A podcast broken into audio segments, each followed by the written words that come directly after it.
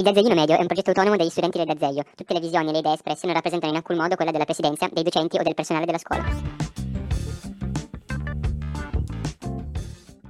Ciao ragazzi, siamo in una nuova puntata di Il Dazeglino Medio, in una nuova location, nuovi, nuovi ospiti, nuove, nuove, persone qua con noi. Infatti abbiamo il, l'esimio professore e anche avvocato da poco, professore in, Luciano Intilla de, del, del liceo.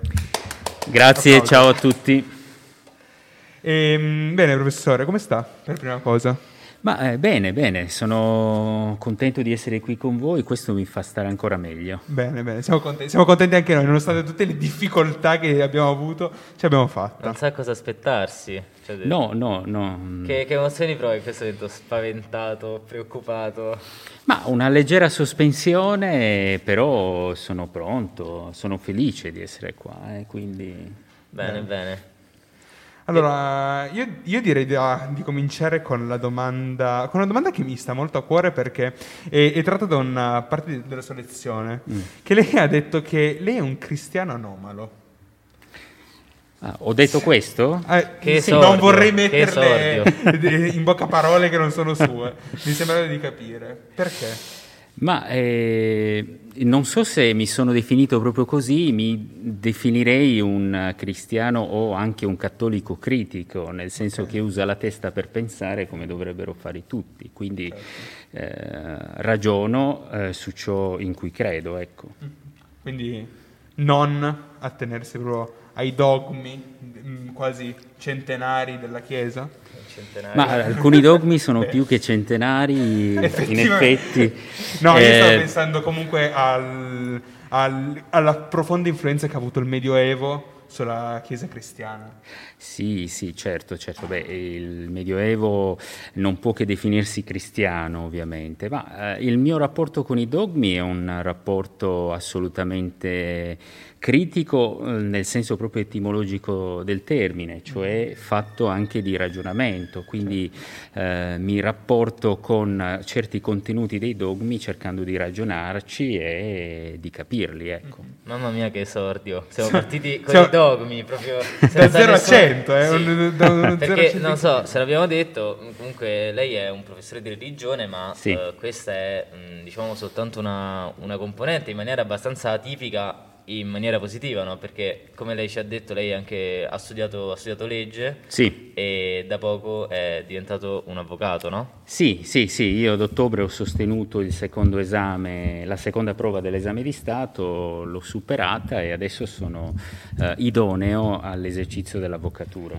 Ma um, io ero molto interessato da questo, mm. da questo diciamo, viaggio parallelo, se vogliamo, no? E quindi volevo chiederle se eh, aveva intenzione di eh, praticare eh, l'avvocatura nel, mm. nel, prossimo futuro oppure continuare su questa strada eh, dell'insegnamento oppure insomma, mantenere entrambe le strade.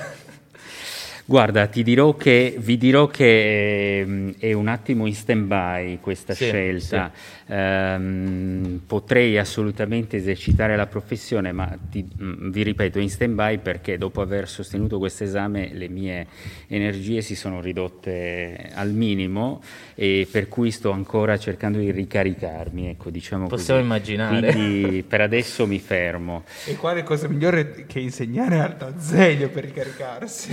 Sì, sì, ma devo dire che avere a che fare con voi, con classi come la vostra, insomma, non è particolarmente impegnativo. Eh? Si sta bene anche da un punto di vista della relazione, siete persone eh, intelligenti, con cui ci si diverte anche a lezione, devo dire. Questo mi fa star bene. Bella questa cosa. E volevo parlarle proprio di questo. Come si sta, ovviamente siamo su un terreno scivoloso, però come è iniziata questa esperienza da Zeglio, anche rispetto alle sue precedenti esperienze di insegnamento, in mm. quali altre scuole ha insegnato e come, qual è l'impressione del DAZ? Allora, ehm, io ho insegnato in moltissime, in moltissime, in molte altre scuole, come eh, c'è per esempio l'istituto tecnico 8 marzo di Settimo, sì. dove c'è anche un liceo scientifico dentro, ehm, e, e, lì ci ho insegnato per 15 anni. Poi ho insegnato, che è tantissimo. Sì, sì. Poi ho insegnato in un professionale anche per credo 5 6 anni Eh, alcune di queste scuole ho, ehm, ci ho lavorato in contemporanea, quindi ho, in alcuni anni ci, insomma, ho avuto due e in alcuni casi anche tre scuole in contemporanea. Ma eh, sempre a Torino? Sempre... No, settimo, eh, sì, la maggior parte a Torino, okay. sì. Poi sono stato al Dazeglio già eh, molti anni fa. Ah, sì, sì, sì, sì, sì. per due anni, per due anni quando voi eravate più o meno alle elementari, forse nel 2007, quanti anni avevate? Altro, altro che elementari, sì.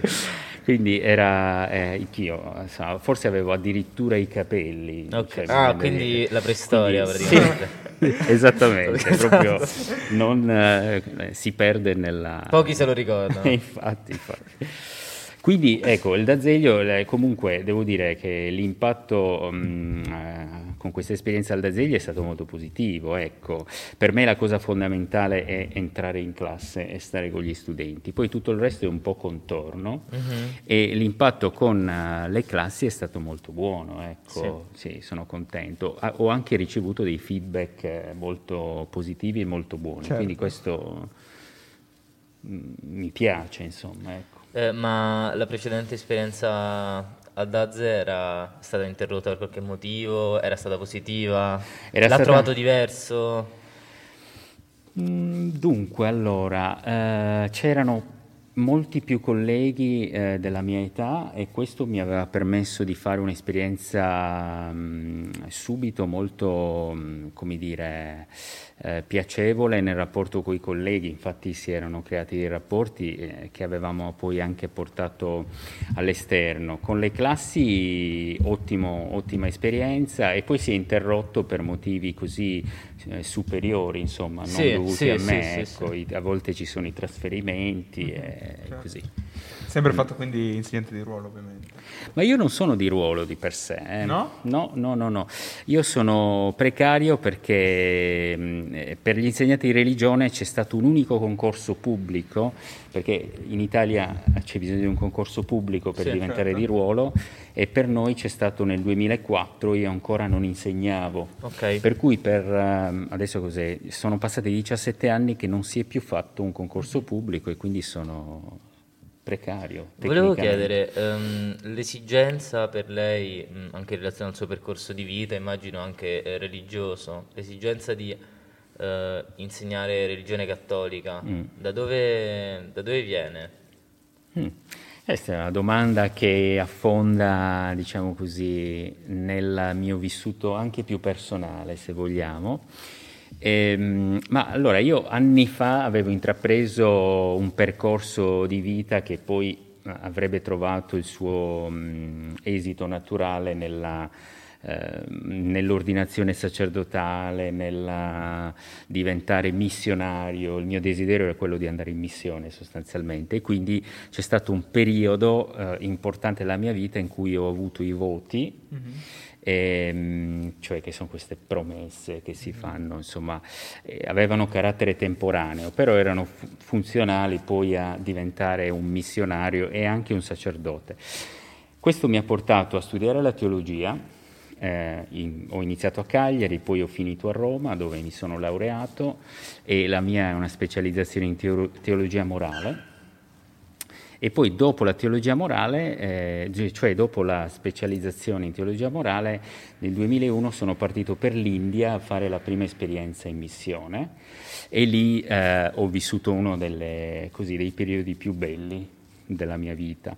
E devo dire che è proprio l'esperienza indiana che poi mi ha mh, suscitato anche il desiderio di conoscere un po' di più i diritti e le leggi. Eh. Poi da lì è nato il desiderio di studiare diritto. Interessante, e, mm. ma questa, ci vuole dire qualcosa in più rispetto a questo viaggio? Qual era appunto la sì, missione? Anche, eh... anche, perché comunque non, non, è da tutti, cioè nel senso non è da tutti, penso che sia un'esperienza anche pesante uh, in, in, certi aspetti. Ma lei proprio così, cioè andiamo e lei è andato? O Allora- è qualcosa che si, è un per- fa Cioè- parte di un percorso che si costruisce? Mm. No, non è un percorso, mm, come dire, di tutti, Mhm. è un percorso, è il risultato di una mia richiesta precisa a quelli che in quel periodo era- erano i miei superiori, no? Sì. Che io già facevo parte di una congregazione religiosa e ho chiesto, eh, ho detto "Vo- vorrei andare in India, lì c'erano delle comunità, delle missioni di quella congregazione e le mie eh, insistenti richieste sono state ascoltate e sono partito. Partì eh, da solo nel giugno 2000. Da solo? Sì, da solo, senza conoscere l'inglese. Sapete che in India si parla l'inglese. Sì, E cioè, o meglio, avevo fatto 30 giorni di corso di inglese prima, ma Ah, come potete immaginare... que- quelli tipo Come diventa, potete- diventa inglese in 21 giorni. Sì, quindi eh, sono andato lì che non, eh, non- non ero ancora in grado di comunicare nel modo giusto. Quindi arrivo lì e, e arrivo nell'aeroporto. Beh, allora, prima sono atterrato in Sri Lanka, dove, eh, cioè, che è un'isola che si trova. un insomma- posticino, tra l'altro. Sì, beh, sì, in quel periodo. una, un- un'anticamera proprio tranquilla. Tra l'altro in quel periodo c'erano un sacco di problemi legati a- al terrorismo, eh, tant'è che Appunto. poi abbiamo saputo, io seppi insomma, che dopo circa sette giorni dal mio passaggio ci fu un attentato terribile in aeroporto, proprio fecero esplodere sette apparecchi. Insomma, chiusero l'aeroporto, erano le cosiddette Tigri Tamil, era un gruppo terrorista che sostanzialmente vabbè, lottava per delle cause, le loro cause, insomma. Poi dopo sono- ho preso l'aereo, perché eh, lo Sri Lanka era uno scalo, e sono arrivato a Bangalore, che è la città dove ho, fatto, ho svolto la mia missione, insomma. E lì ehm, mi ricordo che quando sono arrivato ho iniziato a vedere i cartelli, le indicazioni in hindi, Sì, nemmeno in inglese, sì. quindi... E le eh, capiva mi- di più di quelle in inglese. eh, mi sono sentito ancora più perso, però era più la voglia di scoprire, veramente tanta. Io sono sempre stato uno che mi è sempre piaciuto scoprire cose nuove piuttosto che la paura di sentirmi perso. E Bellissimo. infatti poi piano piano insomma, ha funzionato. Questo tra i 25 e i 30 anni? Allora, era 2001, quindi io sono del 74, Ok. 27. Sono stato... Perfetto, Bravo. perfetto. Eh, ok, quindi lei eh, non era un qualcosa di itinerante, se vogliamo, ma era eh, a Bangalore. Sì, no, no, ci- sono stato per eh, più di un anno. Ok, un ma ehm, lei era ospite eh, di, di qualche congregazione, Sì, immagino, sì, sì, qualche sì, comunità. Io stavo nella comunità che faceva parte di una congregazione di cui facevo parte anche in Italia. eh. Sì, Per cui sì, dormivo lì. In realtà io dormivo in una sede staccata, che era una sede molto improvvisata, in cui ospitavamo dei ragazzi, che erano i ragazzi di strada, insomma. Che... Quindi comunque c'era un aspetto, era una missione comunque umanitaria? Comunque. Sì, sì, sì, sì, certo, certo, nel senso che era una missione che aveva come scopo principale quello di assistere o di, mh, come dire, aiutare fasce di società in difficoltà, soprattutto bambini che magari si ritrovavano senza famiglia, che trovavi per strada, anche piccoli piccoli. eh. Mi ricordo, un bellissimo periodo, eh. si dormiva per terra, senza materasso e senza niente, ma con molte soddisfazioni. Ok. e quindi ci ha detto un anno eh, a Bangalore e poi però ci ha detto che è durata tre anni in realtà questa esperienza. Allora, ehm, un anno e mezzo a Bangalore Ok? e poi in realtà sono tornato a Bangalore anche qualche anno dopo, eh, però in tutto in India non ci sono stato tre anni, Ah, un po' di ah, meno. me la sono inventata questa cosa. Ok. Ehm, non so, il numero tre magari... Eh, rimandi, rimanda a qualcosa. collegamenti, certo Sì, che sì, si chiude sì. comunque. Beh, ma quindi la, com'è la società lì in India, effettivamente? Per, anche come propensione verso... Perché propensione verso i più poveri, verso i meno meno possibilitati ad avere cura o comunque una casa. Perché in India, se non erro, c'è, anche- ci sono- c'è la concezione anche di paria, no? di intoccabile. Mm. Se, se, mh, appartieni a una certa classe sociale non puoi, non puoi a volte neanche essere toccato, non ci puoi parlare. O no, me lo sto inventando. Ma sto allora, dicendo- quello è un concetto che richiama una visione della società cioè la società suddivisa in caste che ormai è, ehm, è illegale anche in India. Ah, no? sì? È illegale? Sì, sì, sì. La Corte Costituzionale indiana ha dichiarato l'illegittimità di questa concezione e di tutte le norme basate su tale concezione. Da un punto di vista tecnico e formale è illegale, poi di fatto in realtà si, si sente ancora che c'è questa mentalità spesso, no? per cui ci sono delle, questa suddivisione in caste che cosa porta? Ad una come dire, visione molto statica della società secondo cui chi fa parte di una casta lì è, lì rimane e dunque non può ambire o provare o impegnarsi a scalare, diciamo, a progredire. E questo ovviamente non va bene. Eh, e in, certi, in, certe zone, in certi contesti in India, soprattutto quelli rurali, questa, questa mentalità si, si respira ancora. In città si vedono già delle differenze. Ad ogni modo la società indiana è comunque rimane una società estremamente eterogenea, eh, dove ehm, il molto povero è accanto al molto ricco, insomma si, questa forbice sociale ed Si vede, economica si sente. si, si- si percepisce immediatamente. Quindi Quindi c'è un grossissimo divario. comunque. Assolutamente, lì vedi il bambino di 4 anni che sta chiedendo l'elemosina ehm, al di fuori di una chiesa e dalla stessa chiesa magari, magari vedi uscire una persona estremamente facoltosa, quindi cioè, è molto plastica come eh, immagine e rende molto bene l'idea, ecco questo. Ehm, sì, probabilmente è una domanda che si sarà mm, sentito rivolgere milioni di volte, però a livello umano come l'ha cambiata questa esperienza? A livello umano mi ha letteralmente capovolto, direi, perché avevo, come dire, noi tutti sviluppiamo delle categorie, dei modi di vedere il mondo, eccetera, e l'India è capace di rovesciarteli completamente. Eh, è un mondo molto distante geograficamente, ma anche dal punto di vista culturale. Ehm, per, farvene- per dirvene una, dal punto di vista religioso è un mondo molto eh, sincretista, no? per cui è facilissimo trovare in certi contesti religiosi, eh, in un ashram, eh, cioè in un tempio indiano, magari ehm, accanto alla divinità indù trovi magari anche la statua di Sant'Antonio in alcuni casi, Mhm. no? per dire. Ok. Eh, per cui mh, a me è capitato più di una volta di andare ad, ad alcune celebrazioni di Ganesha, che è questa divinità indù. Eh, Quello con la proboscide? Sì, sì, sì.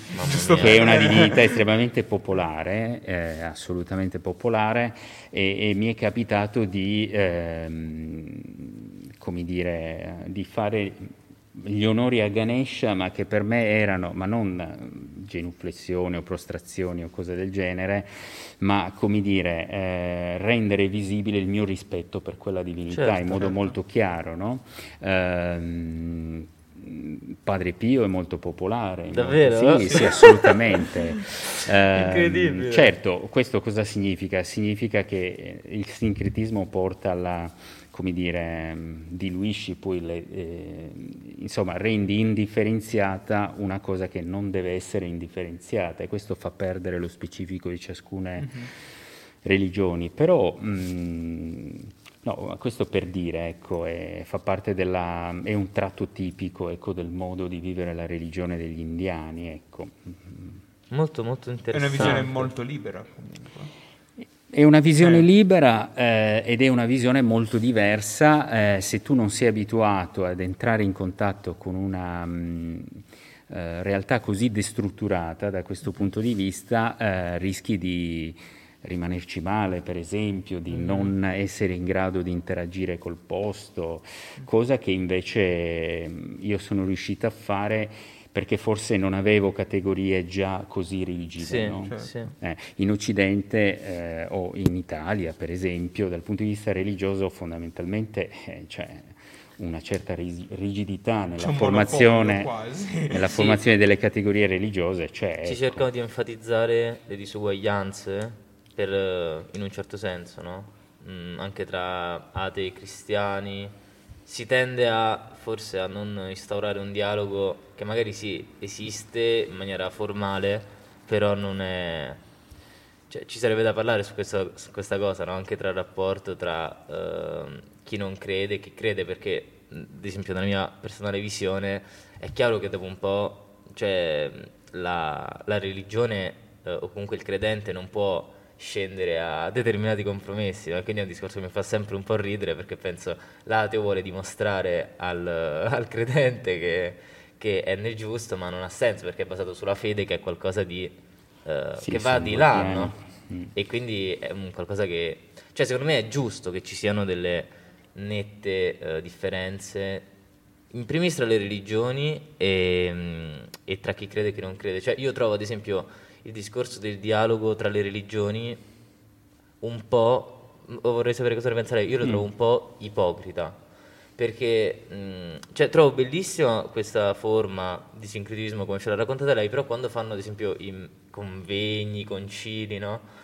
Uh, non credo siano i concili. Comunque, quando entrano in contatto con uh, il concilio interno alla Chiesa, giusto? Sì. Quando fanno questi grandi eventi in cui discutono i capi di diverse religioni, io lo trovo un po' ridicolo. Il G8 perché, delle, delle religioni, esatto. Esatto. Il G20. Ma, eh, sì, allora no, io non lo trovo ridicolo, nel senso che credo fermamente nella possibilità di un dialogo tra le diverse religioni. Penso anche che il sincretismo all'indiana, come vi ho un po' descritto, in realtà non sia la realtà ottimale perché avvenga un uh, dialogo fra le religioni, perché in un sincretismo uh, le identità vengono in qualche modo scompaiono certo, ecco, no? certo. nell'indifferenziazione. Questo eh, come dire, eh, per uno che si sente quella cosa piuttosto che un'altra non va bene. Ecco.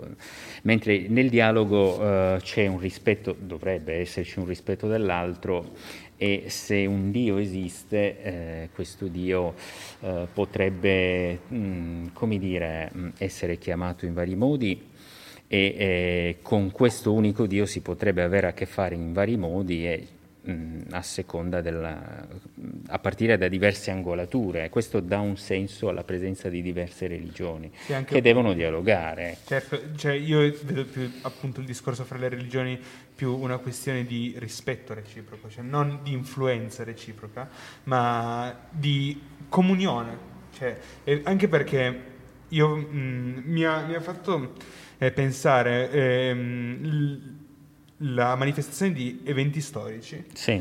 ehm, che sono presenti in varie religioni, chiamati in modo diverso, viste sotto un aspetto teologico diversamente tra di loro, perché ovviamente sono credi diversi, ma comunque c'è sempre eh, qual- qualcosa che l'accomuna alla fine. Io non dico di mettere del cristianesimo nell'Islam perché effettivamente questa cosa non può, non, non può, succedere anche con un dialogo perché sono secondo me credenze completamente diverse mm. però che ci sia un rispetto nella, nel, in questa diversità sì, sì, sì, sì. No, il rispetto è fondamentale e non è possibile se c'è del fanatismo. Ecco. Certo. Questo, eh, non ci può essere dialogo se c'è fanatismo e ehm, eh, non sono d'accordo sul fatto che l'Islam e il cristianesimo siano pro- dei mondi completamente a sé stanti perché hanno dei, alcuni tratti fondamentali in comune, sì. eh, il monoteismo, la sua radice abramitica per esempio, ehm, il concetto di misericordia che è uno dei concetti chiave del Corano ma anche del, dei Vangeli, insomma ci sono molti aspetti in comune. Ecco. Mm-hmm. Interessante. Lei ha letto il Corano? Sì, sì, sì, certo. Bello, è una, è una lettura che consiglia? Sì, assolutamente sì. Tradotto anche? Cioè, sì, sì, sì, io l'ho letto tradotto perché l'arabo non lo conosco. Non lo mastica. Eh, un, un, musulmano, mm, come dire, come si deve, lo, lo, deve leggere in arabo chiaramente, no? Io l'ho letto tradotto. Che... Ed è vero che, scusa, ed è vero che tutto quello che si dice sul Corano effettivamente è tutto portato all'estremo.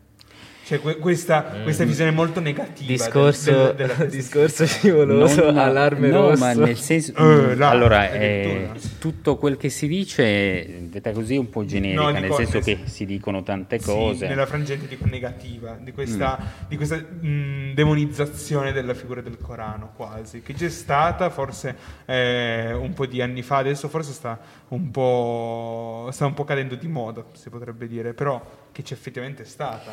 Sì, ma fa. ci sono manifestazioni estremamente fanatiche e dunque portano all'estremismo ehm, in cui si presenta una interpretazione di brani del Corano eh, un po' estrapolati e eh, intesi alla lettera eh, e che portano a delle alterazioni, se vogliamo, della sostanza del Corano, ma ci sono dei brani nel Corano che sono di una bellezza vi consiglio di leggere la sura, la sura il Corano è diviso in Sì, capitoli, sì, no? sì. Sure, la Sura 5, lì ci sono, per esempio, ma questo è solo un esempio, eh, delle indi- dei- c'è un brano che parla di amore per l'uomo, ma l'uomo a prescindere dal suo credo, eh, dove si dice ad un certo punto che chi uccide un uomo uccide l'umanità intera, chi salva un uomo salva l'umanità intera per dire. Un brano di questo tipo, con questo suo significato, è difficilmente compatibile con certe manifestazioni estremistiche. certo. Per cui Bello. Eh, lei eh, sicuramente le sarà capitato nel suo percorso di studi di confrontarsi con eh, testi fondanti di altre religioni. Tip- cioè mi viene in mente, lo so. sempre tradotti. Eh. Sì, sì, certo. E se, cioè, mi vuole dire un po', un po' di nomi perché poi vorrei capire Ma, una cosa. Allora, eh, ho letto qualche traduzione di eh, antichi brani che si rifanno alle traduz- tradizioni più antiche eh, del buddismo, oppure, beh, eh, devo dire che ehm, pensando invece all'ebraismo, lì qualche testo in lingua originale l'ho letto, perché Certo. ovviamente eh, facendo teologia abbiamo studiato anche l'ebraico, per cui eh, quando parliamo dell'ebraismo, Antico Testamento fondamentalmente, e quindi lì alcuni brani in lingua originale eh, li ho letti. Il cristianesimo chiaramente sono eh, e anche ovviamente brani o testi tradotti che riguardano le antiche tradizioni a cui si rifà l'induismo anche, quindi fondamentalmente queste quattro religioni. Come i Veda? Non vorrei Sì, dire una, sì, una sì, sì, stupidaggine. sì, sì, sì, sì, assolutamente. E quanto apre la mente o quanto è utile confrontarsi con questi testi? Ovviamente non ne parlo soltanto a livello di studi di teologia, però mm, anche in maniera un pochino più, non voglio dire superficiale, però in maniera un pochino anche più accessibile. Quanto, quanto apre la mente? Quanto è- effettivamente sia utile più che altro. Beh, utile sicuramente. Beh, dico, ovviamente, però una- magari una visione, cioè una lettura non, mh, ma- non guidata, che ne so, o comunque dove, non riesci, dove effettivamente non riesci magari a cogliere eh, le- l'essenza del brano, magari ti può portare anche a delle concezioni sbagliate. Sì, noi in, in effetti ehm, eh, la, la guida nella interpre- lettura e interpretazione di testi molto antichi può essere fondamentale perché ehm, è molto facile la possibilità di non capire quello che si sta leggendo o di fraintenderlo.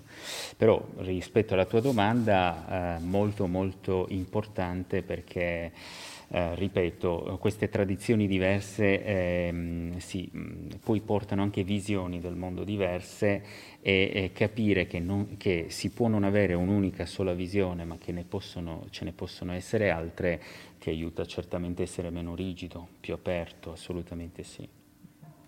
Ok, eh, sì, è un- sicuramente una prospettiva interessante e se dovessi dire il singolo eh, testo sacro, che non sia ovviamente la Bibbia, che l'ha eh, affascinato di più, anche se è una domanda un po' del cavolo, però... Diciamo che ci sono diversi aspetti, secondo me, che possono affascinare di diversi testi. Sì, sì. ehm, adesso io devo dire che i testi da cui sono più affascinato, eh, sarò monotono, sarò, mm, come dire, noioso, eh, mi portano ehm, al Corano e alla Bibbia.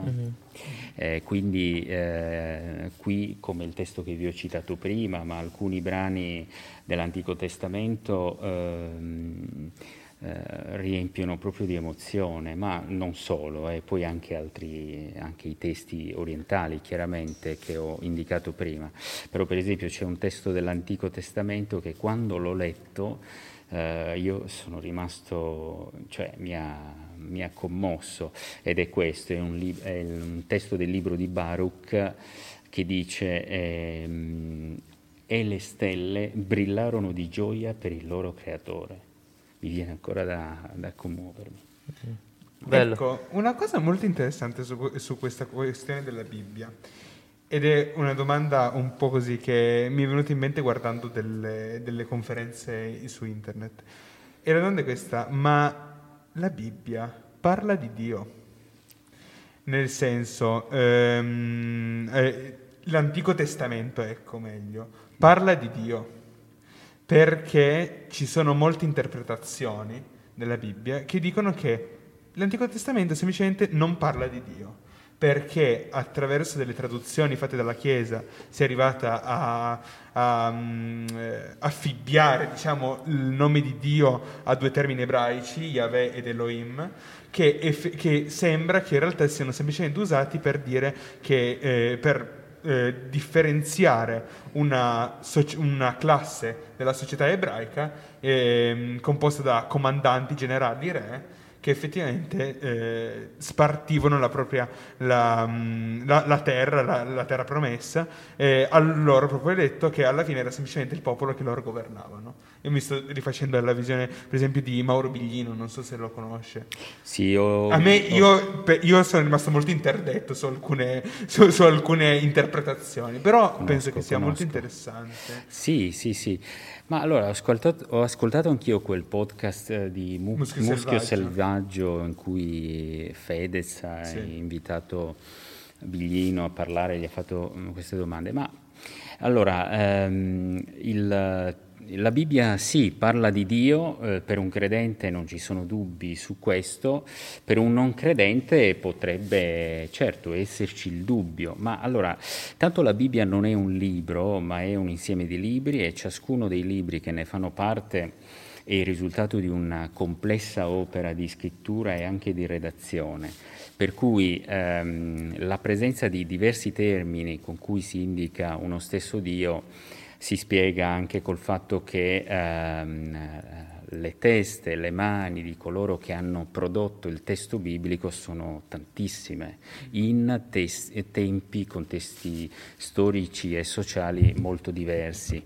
E quindi mh, nell'Antico Testamento, nei primi cinque libri della Bibbia, il cosiddetto Pentateuco, ci sono varie tradizioni che si incontrano e ciascuna delle quali chiama Dio in un modo diverso. Eh, però eh, una comunità o un gruppo di uomini e di donne che decidono mm, come dire, di chiamare Dio in un certo modo, eh, non per il semplice fatto che poi eh, un secolo dopo lo chiamano in maniera diversa, ecco, non significa che non stiano parlando dello stesso Dio o comunque di Dio. Mm-hmm. Quindi io sì, sono convinto che la Bibbia parli eh, di Dio. Sono anche convinto che il testo, vada a, il testo sacro vada, insomma, ci si debba avvicinare con... Um, devi avere del tempo per avvicinarti con pazienza al testo e anche gli strumenti per saperlo un po' leggere. Ecco. Sì, certo. sì. Parlavate di Muschio Selvaggio e questo mi, fa, mi rimanda diciamo,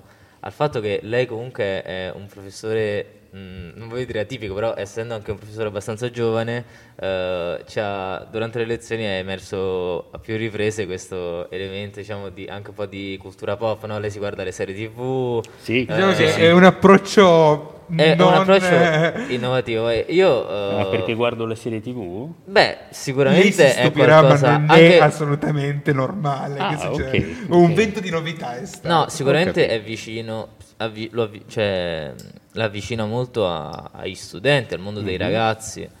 E... ma per quanto riguarda anche la lettura mh, di libri, io ci tenevo a farle questa domanda e vorrei sapere qual è il libro che le ha cambiato la vita. Prima di parlare magari di serie TV. Giusto per la... mantenere ancora un po' esatto. alta la discussione. il libro che mi ha cambiato, allora, eh, il libro che mi ha cambiato la vita, eh, non lo so, ci sono tanti libri, Beh, per esempio ricordo che anni fa eh, mi sentii ca- profondamente cambiato ehm, eh, dopo aver letto Siddhartha, per esempio, no? oppure un altro libro che eh, mi cambiò eh, sempre in meglio, no? facendomi crescere, eh, è stato sicuramente, ma anche questo è un libro, ho letto molti, molti anni fa, il, gra- il gabbiano Jonathan Livingston, Sì. per esempio, sì. Ehm, però per esempio potrei anche dire che anche la saga di Harry Potter, che io ho letto più di una volta, eh, mi ha cambiato, no? Ehm, perché c'è un pensiero... Sì, no, no, perché c'è un pensiero sotto eh, Harry Potter, sotto la- la- i, i racconti che riguardano Harry Potter, che secondo me è estremamente complesso e ricco, molto ricco. Interessante, Mm. questa Harry Potter è anche, anche a me ha sempre parlato in maniera un po' particolare, perché al di là del fatto che penso sia uno delle- una delle saghe più lette, anzi probabilmente è la saga più letta di sempre, anzi ne sono sicuro. Guarda che Eh, quelli che, che leggono Tolkien come se fosse Sì, però Harry Potter ovviamente è molto, che è ti- molto accessi- è molto più Ma accessibile. io vi dirò che ho letto anche Tolkien, Il Signore degli Anelli, in effetti è stato un altro libro che mi ha dato moltissimo, eh, per cui, però il fatto che uno si eh, affezioni a libri di un certo spessore, e per esempio Il Signore degli Anelli è un testo, un libro molto impegnativo, Sì. secondo me, non significa che non si debba imparare qualcosa anche da Harry Potter, assolutamente no. No, sicuramente è più accessibile, però non è compromesso, non compromette diciamo, il contenuto. Mm. Sì. Poi con Siddhartha, quindi c'è sempre un po' questo elemento orientaleggiante, sì, sì, questo sì, fascio. cioè- magia, un po' di... Sì, sì, sì, È interessante, quindi l'Oriente, diciamo, è qualcosa che l'ha sempre un po' attirata. Spi- Forse mi ha attirato e mi ha forse anche influenzato più di quel che io eh, Volessi. volessi o pensi, insomma. Ma è stata proprio una passione innata, nel senso, cioè, si, si è svegliato una mattina e ha detto Vabbè. viva, viva l'Oriente. È una di quelle cose che cioè, fa un po' parte di noi, no? Sì, ogni tanto vado al ristorante indiano, tanto, Per quando posso, comunque- regole Covid permettendo, insomma. E Eh. quindi serie TV invece. Serie TV. Lei Eccoci qua. cioè, usa, Breaking Bad. usa- usa tanto- Breaking Bad al top, proprio. Breaking Quindi Bad. è un- la- l'esperienza di diciamo, intrattenimento, televisione per lei è soprattutto serie TV? Sì, sì, sì, sì, sì, sì, poco, sì, poca TV nel senso di film alla TV, eccetera, poco. Qualche talk show. Mm, eh, tipo? perché- Mostro selvaggio. Ma ehm, adesso eh, comunque soprattutto sulla 7, ecco, Ah, sì. diciamo così, però eh, quelli della la Rai non la vedo più da un po' di tempo. Tipo la propaganda live? Eh, con eh, Zoro, dici? Eh, boh, non lo so. Sì, sì, sì, qualche cosa. No, no, io mi riferisco più a, pers- a conduttori come Floris, Sì, quindi sì, di sì. martedì o... Piazza Ma Pulita. non- sì, però non è che guardi tantissimo, Certo, certo. eh, vedo s- mm, così dei pezzi, Sì, un po' così sì, per sì, informarvi, poi metto insieme quei pezzi con altre letture, soprattutto giornali, e, mm, notizie prese dal web, eh, ci sono varie fonti, insomma, fonti che verifico e che non scelgo a caso, ecco, diciamo così. No, è importante anche perché è sempre più difficile, no? Uno si trova in un, in un mare magno di, di informazioni, di riferimenti e diventa impossibile distinguere il vero dal falso a volte. Sempre di più, sempre, Sempre di più più, vero? difficile, La nota- la nota anche lei questa cosa? Assolutamente. Con i social assolut- soprattutto, con Eh, l'avvento i dei social, social. eh, sì, sì, sì, rendono l'informazione popolare, ma così facendo ovviamente eh, sdoganano anche la disinformazione. Questo a volte Forse eh, le due cose si confondono. Forse fanno diventare l'informazione fin troppo democratica. Sì, dove ognuno può dire Esatto. quello che pensa e a volte... Senza filtri. Sì, sì, sì, in effetti è un grosso problema, eh, perché insomma, poi se colui che sa si confonde con colui che non sa eh, e magari, ehm, come dire, colui che non sa è più bravo a dire quello che dice, poi può generare delle confusioni, certo, assolutamente Cosa, sì. cosa ne pensa del fatto che i social network abbiano dei meccanismi, diciamo, eh, interni che, li, che rendono le persone eh, dipendenti? Allora, Social eh, dilemma, per sì, ritornare- social dilemma. Ma eh, sono dei meccanismi estremamente sofisticati che sono gestiti eh, alla luce di complessi algoritmi che potenzialmente ti possono creare dipendenza ed è una dipendenza che ehm, si, radu- si radica in una abitudine che poi ha la sua... mh, spiegazione proprio nell'inconscio, perché questi meccanismi dei social vanno a insinuarsi in ehm, dinamiche inconsce che poi rendono l'abitudine ben radicata, ma Sì. ehm, dobbiamo diventarne più consapevoli, diciamo così. Però diciamo che sono delle... Poi Gianni mi prenoto per un'altra domanda importantissima che ci siamo dimenticati di toccare. Ehm, diciamo che sono proprio connaturati, cioè sono mh, messi lì mh, apposta, diciamo, no? E sì, diciamo che sono dei meccanismi eh, appunto che sono messi lì per un motivo, per rendere le persone più dipendenti, no? Quindi è qualcosa di malevolo, in un certo senso che potrebbe anche non esserci. Cosa ne pensa di questa cosa? Cioè, con i pro, i pro, i pro sono, compensano anche questi, questi punti negativi, ci dobbiamo prendere tutto insieme per mh, godere dei, dei benefici, diciamo? Ehm, io credo che eh, beh, i social funzionano così, ti devono tenere il più possibile connesso proprio perché possano svilupparsi e quindi diventare più ricchi. Eh, l'azienda che sta dietro il Certo, social deve certo. Ehm, Nulla è gratis. n- nulla è gratis e se noi non acquistiamo un prodotto, il prodotto siamo noi, dice The Social Dilemma. Mh, c'è bisogno di più consapevolezza da parte nostra, eh, i genitori hanno un, ruolo fondamentale secondo me mh, eh, con i loro figli adolescenti ed è giusto che si pongano dei limiti perché altrimenti si rischia di andare, di alienarsi eh, eh, passo dopo passo in maniera impercettibile. Questo è un grosso rischio che non si deve, non si deve correre. Però i social sono anche uno strumento potente e molto utile. Assolutamente. Eh, quindi non butterei via i social per via di questo rischio. Diciamo, eh, susciterei un dibattito per la regolamentazione dei social e, e poi proverei a promuovere un uso di questi più consapevole. Sì, ecco. sì. Eh, a lezione ci aveva fatto questo accenno al, a- appunto alla blockchain, no? Mm. Quindi lei però non ci ha detto proprio eh, a che cosa è legata eh, un po' nel- nella sua vita, nella sua passione questa, questa tecnologia che sappiamo essere diciamo la base delle- del funzionamento delle, delle criptovalute e quindi volevo sapere se c'è un interesse specifico sulle criptovalute o sulle potenziali applicazioni diciamo di questa tecnologia in altri campi. Sì, no, c'è un interesse. Allora, io sono molto interessato allo sviluppo della blockchain perché è un mondo emergente che secondo me eh, poi eh, diventerà sempre più eh, presente nella vita di tutti noi. Alcuni dei più attenti eh, studiosi della blockchain dicono che l'impatto della blockchain sulle nostre vite sarà più o meno quello che ha avuto internet Mhm. quando è entrata nelle nostre, quindi qualcosa di Enorme, enorme praticamente. Eh, la blockchain è questo enorme registro che si trova sul web e che eh, traccia in maniera immodificabile quello che avviene ehm, eh, nella blockchain appunto eh, e sto parlando di transazioni, funzionamento di eh, contratti, funzionamento di applicazioni. È un, forse è un discorso un po' da nerd, però No, io sono che- assolutamente sono interess- cioè Sì. mi appassiona anche a me Eh, molto.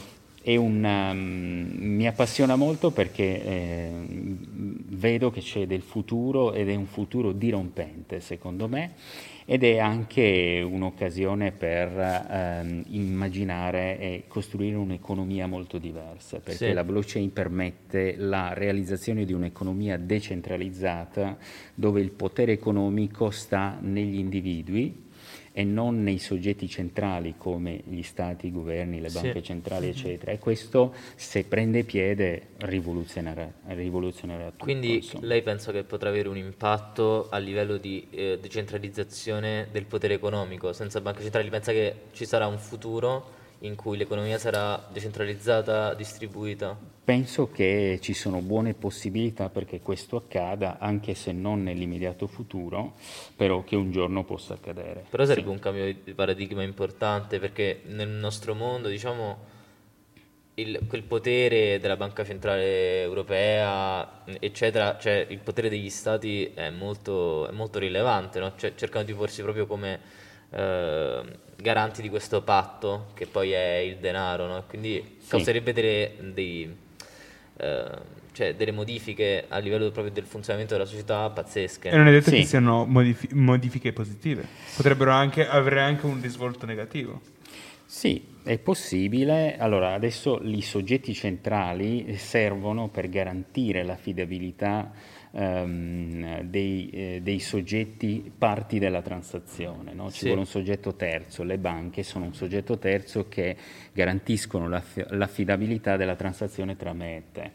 Con la blockchain non c'è più bisogno del terzo soggetto, perché a garantire l'affidabilità della bontà della transazione c'è eh, la blockchain stessa attraverso sì. Sì, un protocollo che rende eh, immodificabile e affidabile la transazione.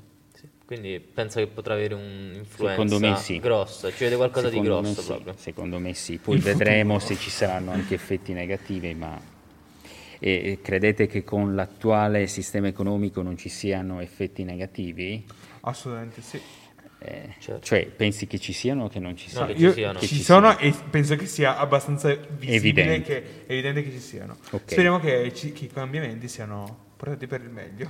Va bene, ringraziamo moltissimo. Davvero, grazie, grazie a voi, mi ha fatto molto piacere. Per aver partecipato, uh, grazie per aver, se siete arrivati a questo punto dell'episodio, grazie per uh, averci ascoltato e ci vediamo alla prossima. Arrivederci. Grazie. Bella.